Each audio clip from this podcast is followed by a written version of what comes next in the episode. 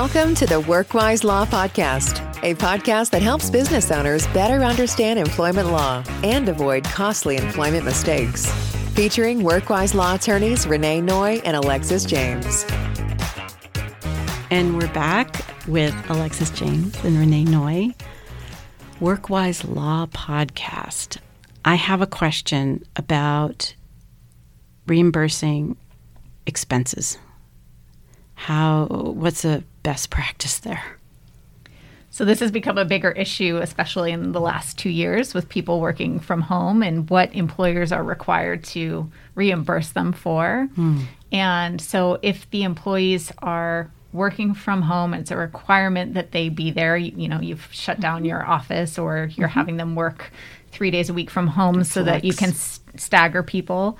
Um, then you have to by the labor code, give them um, reimbursement for things like their cell phone use or their internet use, um, printing and ink cartridges. I mean, we know how expensive that can be. So it has to be an expenditure that's because the business is requiring it. And then you have to give a reasonable amount of their bill. And we get the question a lot of so, what is a reasonable amount for my employee's Half, cell phone? two-thirds, you know. And I wish California would give us a hard number, but of course they don't. So that leaves room for litigation. Uh, but you know, you think of a formula of, you know, an unlimited cell phone policy is perhaps $100 a month. Mm-hmm. And how often is my employee going to have to use their cell phone for my business? Mm-hmm. If they're only working 20 hours a week, and I think that they're on the phone a few minutes during the day, then perhaps $10, $15 a month mm-hmm. should, should suffice. But your policy should always say that this is the you know reimbursement but that we're giving but if that doesn't meet your actual costs then talk to us and present your bills because if they can prove to you that their actual costs are more than what you're giving and it's not reasonable mm-hmm. then you need to think about upping your stipend Gotcha. So internet usage would be huge for this. I mean, especially if they're working remote and we're all on the internet. Right. And you don't have to pay for the employee to have the best speed internet unless you're requiring them So to have dial-up that. modem is still okay. I mean, we they, sell those still. I'm thinking of that noise. You just made me think of that AOL noise that we just did. You've got mail.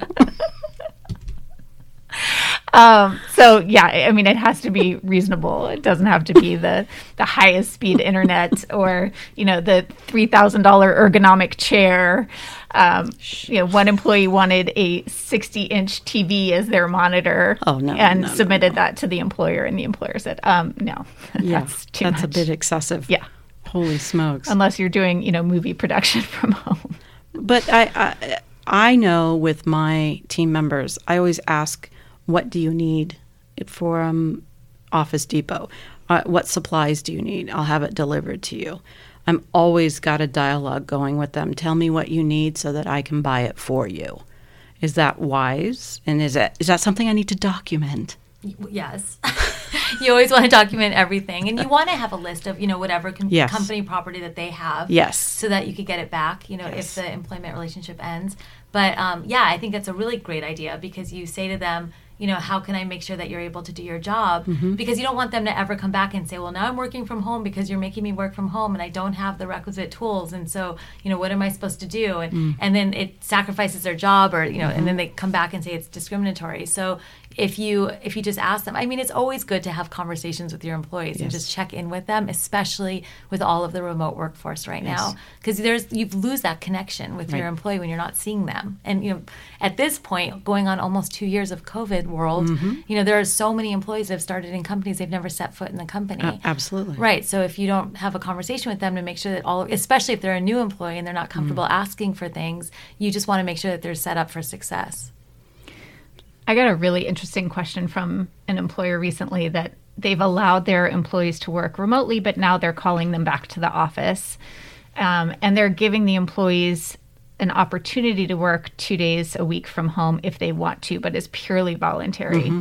So they had been giving a pretty large stipend to each of these employees for their five days of work at home. And they mm-hmm. said, can we reduce that now?